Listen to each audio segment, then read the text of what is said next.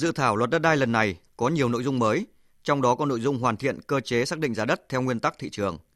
Các cơ chế kiểm tra, giám sát của Trung ương và Hội đồng Nhân dân trong việc xây dựng bảng giá đất. Theo các chuyên gia, đây là một trong những nội dung mấu chốt của dự thảo luật. Việc xác định giá thị trường cần được cụ thể hóa. Ông Nguyễn Văn Phúc, nguyên Phó chủ nhiệm Ủy ban Kinh tế của Quốc hội nêu ý kiến. Nghị quyết 18 là nói có cơ chế xác định giá đất à, theo nguyên tắc phù hợp với thị trường. Thế nhưng mà khi đọc lại trong cái dự thảo cuối cùng gửi cho để lấy ý kiến nhân dân ấy chỉ có bỏ khung giá đất thôi. Tôi có cảm nhận rằng là nghị quyết 18 đã có một cái nhận thức mới về cái vấn đề xác định giá đất. Nhưng trong dự thảo luật về cơ bản lại vẫn giống như là cái luật năm 2013. Từ thực tế triển khai các dự án đô thị, nhà ở tại nhiều tỉnh, thành phố thời gian qua, ông Nguyễn Anh Tuấn, Chủ tịch Hội đồng Quản trị Công ty Cổ phần Phương Đông cho biết, cách định giá đất thời gian qua có nhiều điểm chưa hợp lý, kể cả đối với người dân và doanh nghiệp, dẫn đến việc giải phóng mặt bằng để thực hiện dự án gặp rất nhiều khó khăn. Trên thực tế, nhiều dự án kéo dài vì giải phóng mặt bằng theo kiểu sôi đỗ, do vướng cơ chế về xác định giá đất nên việc thỏa thuận giữa doanh nghiệp với một số ít hộ dân còn lại là không thể thực hiện được. Có rất nhiều ý kiến và chúng tôi gặp rất nhiều khó khăn trong công tác à, áp dụng đơn giá đất cụ thể vào để đền bù giá mặt bằng. Quan điểm người dân là ta nêu ra là cái cơ cơ chế định giá nó không sát thực thị trường, không tuân thủ theo thời gian được giao đất. Ngược lại, vấn đề thứ hai là xác định giá đất cụ thể để tính tiền sử dụng đất khi chuyển đổi mức sử dụng đất đối với dự án phát triển nhà ở hoặc là các dự án thương mại dịch vụ mà nộp tiền sử dụng đất một lần.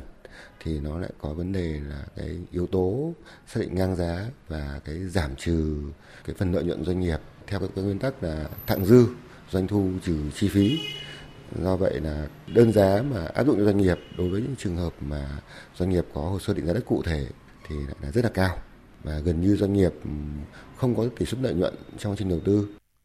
Liên quan đến vấn đề định giá đất, Điều 103 của dự thảo luật quy định việc định giá đất phải phù hợp với giá đất phổ biến trên thị trường, quyền sử dụng đất trong điều kiện bình thường.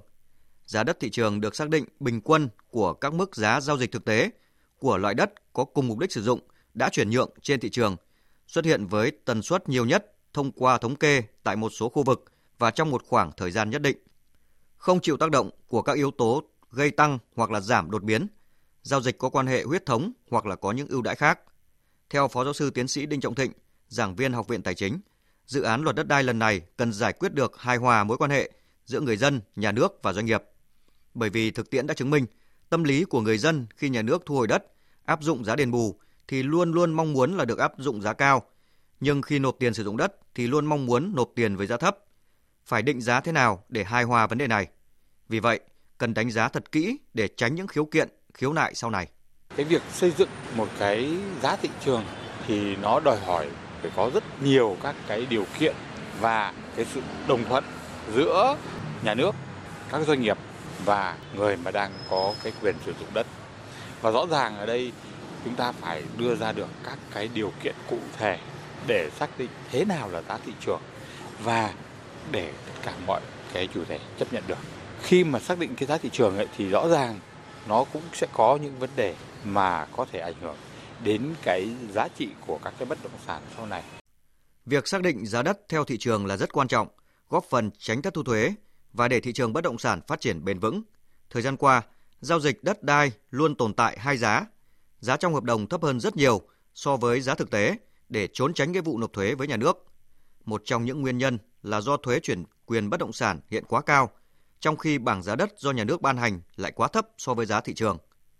Do đó, phải tính toán kỹ lưỡng và cần quy định chặt chẽ, công khai giá đất sát với thị trường, hạn chế tình trạng sốt đất ảo, giúp cân bằng, ổn định về giá thị trường. Cùng với đó, cần có chế tài xử lý nghiêm những hành vi đầu cơ gây nhiễu loạn thị trường. Trên thực tế, việc xác định giá đất phổ biến trên thị trường là rất khó khăn, phức tạp do giá đất phụ thuộc vào những thời điểm và số lượng giao dịch. Chuyển nhượng trên thị trường thậm chí là một số khu vực không phát sinh giao dịch. Vấn đề đặt ra là có nên quy định khoản này tại luật đất đai sửa đổi lần này hay không?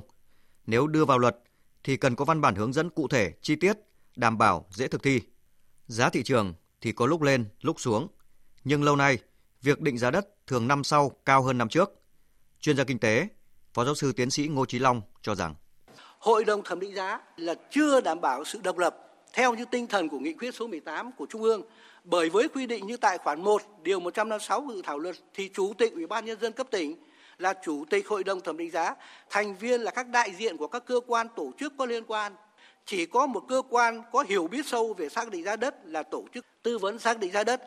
Một khó khăn khác liên quan đến xác định giá đất theo thị trường là hiện nay chưa có sự đồng bộ giữa các quy định về giao dịch bất động sản. Theo báo cáo tổng kết thi hành luật đất đai 2013, thị trường bất động sản, trong đó có thị trường chuyển nhượng quyền sử dụng đất, phát triển chưa thật sự ổn định, thiếu minh bạch và chưa bền vững. Nhiều ý kiến cho rằng để có dữ liệu xác định giá đất sát thị trường thì mọi giao dịch của các tổ chức kinh doanh phải thực hiện trên sàn. Giao dịch đến đâu thì giá cập nhật đến đó. Khi có đủ dữ liệu, cơ quan quản lý sẽ có bản đồ về giá đất theo thị trường.